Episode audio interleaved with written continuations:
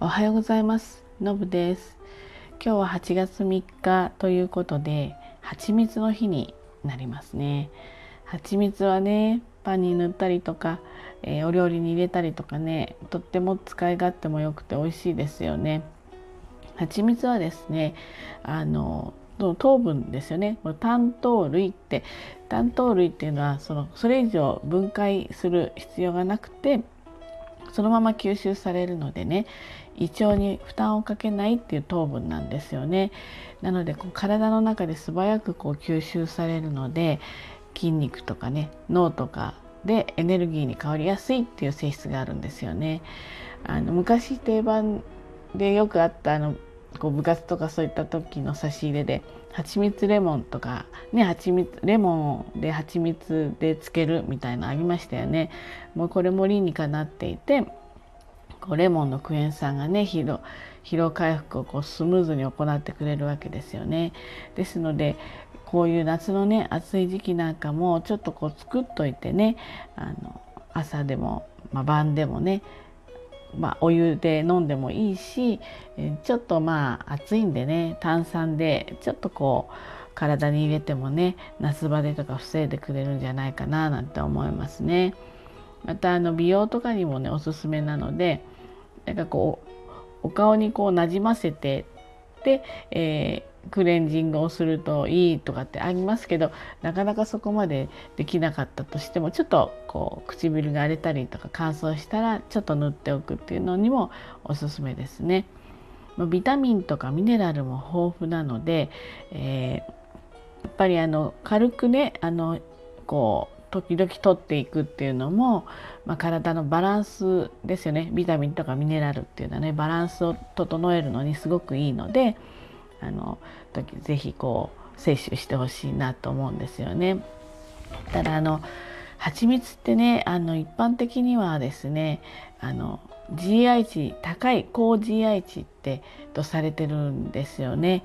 なんですけれども国産とかルーマニア産のアカシアの蜂蜜は低 GI 値の食品なんですね。なので糖質をコントロールしてる人はその中身を選ぶと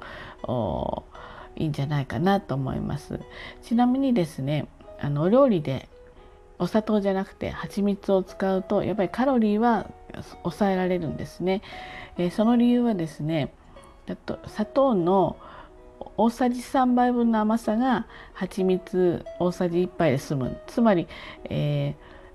ー、砂糖のそうですね。砂糖より甘さが強いんですよね。なので量が少なくて済むということなんですよね。でカロリーはお砂糖の7割ぐらいになるんですよね。だから7割の上に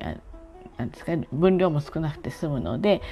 例えば煮物とかねちょこっとこう入れると照りも良くなるし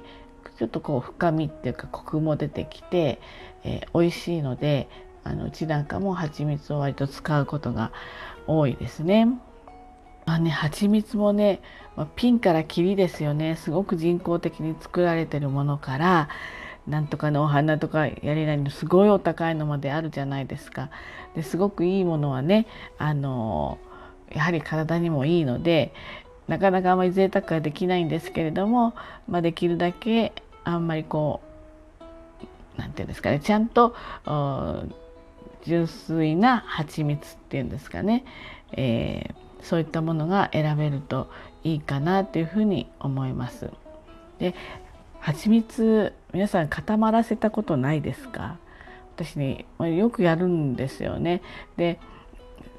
ここのところ買ってる蜂蜜はあんまり固まらなかったんだけど前に買ってたのがですねあの固まっちゃったんですよ。で、まあ、冷蔵庫で保存したらまあ、ダメというか固まりやすいんだけど私は冷蔵庫に入れてなかったんだけどまあ、結晶化してしまったんですね。でやっぱりあの温度の変化ですね、えっと、気温が1 5 6度以下になるとやっぱり結晶化しやすかったりとかあとその蜂蜜のね種類によっても固まりやすいのがあるんだそうです。例えばアカシアの蜂蜜とかは、えーブドウ糖が少なくて果糖の比率が多くなるので結晶化しにくいんだけれども例えばみかんとか菩提樹これあるこういうのあるんですね菩提樹の蜂蜜はブドウ糖が多いので比較的固まりやすいということなんですね。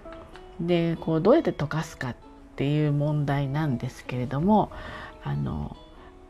やっぱり湯煎が良さそうなんですけれどもあのこうただ蜂蜜のね酵素があんまりあの50度以上になると酵素がこう働きが、まあ、悪くなるっていうかなくなってしまうのでできれば湯煎にするんだったら、えー、なんかお風呂の湯ぐらいの40度45度ぐらいのところに容器を入れて、まあ、湯煎するといいんだそうですね。だけどこれね時間がかかるんですよ私も湯煎って一回トライしたんだけどなんかこういつまでたっても周りの方は少し溶けてきたりするけどなかなか真ん中まで溶けないんですよね。で北海道か北海道みたいのを使用する人もいるみたいです。で私はですねそこでちょっとそのこうなんていうのずっとそういうふうにやってるのが性格上に合わないのであのもうなんていうんですかねボトルの下23センチだったのかな結晶化しちゃったのが。で、えーと、口がこう小さくなってるものなのでさてどうしようと思った時に私は実はですねあのそこにねお酢を入れたんですよ。お酢を入れてほっといたんですよ。そしたらねあのちゃんと溶けてきて最後もう全くこう結晶がねなくなったんですね。でお酢と、えー、蜂蜜これねやっぱりちょっとドリンクにしたらすごい美味しかったですね。あのちょっとこう炭酸に混ぜて飲んで飲んだりとかあと冬はねやっぱりホットで、えー、お湯にあのこうちょっと入れてレンジでチンしてで飲んでそれもとっても美味しかったですね。なのでそんなやり方もあるしあとはあのその結晶化しちゃった蜂蜜と、えー、バターをねこう混ぜたりするとこれがね意外とやっぱり美味しいみたいなんですその結晶のこうちょっとシャリシャリした感じとかのあの何て言うんですかね口の中で溶ける感じも美味しいということなんでえその結晶化した、えー、蜂蜜を溶かすってやり方もあるんだけど、えー、それをそのものを利用したりそれから、私がやったように蜂蜜とかを加えてでちょっとほっとけばすぐに何、え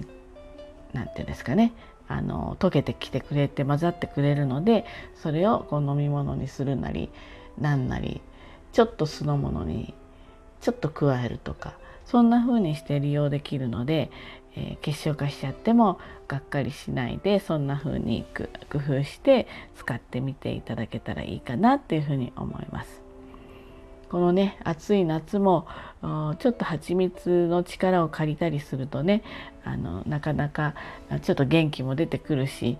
あの抗菌作用もあるんでね夏はちょっとこう食べ物とかお腹とかもね少しこう調子悪くなりがちなので、えー、蜂蜜ぜひぜひ、えー、いろいろ利用してみたらいいんじゃないかなって思います。でこれも皆さんご存知なんだと思うんですけれども1歳未満のね、えー、赤ちゃんには使えませんので蜂蜜はあのこう与えない方がいいのでそこは気をつけて、えー、ください。ということで今日は8月3日なので蜂蜜の日についてお話ししてみました、はい、ではね今日も暑いですけど一日頑張ってまいりましょう。じゃあね。バイバイ。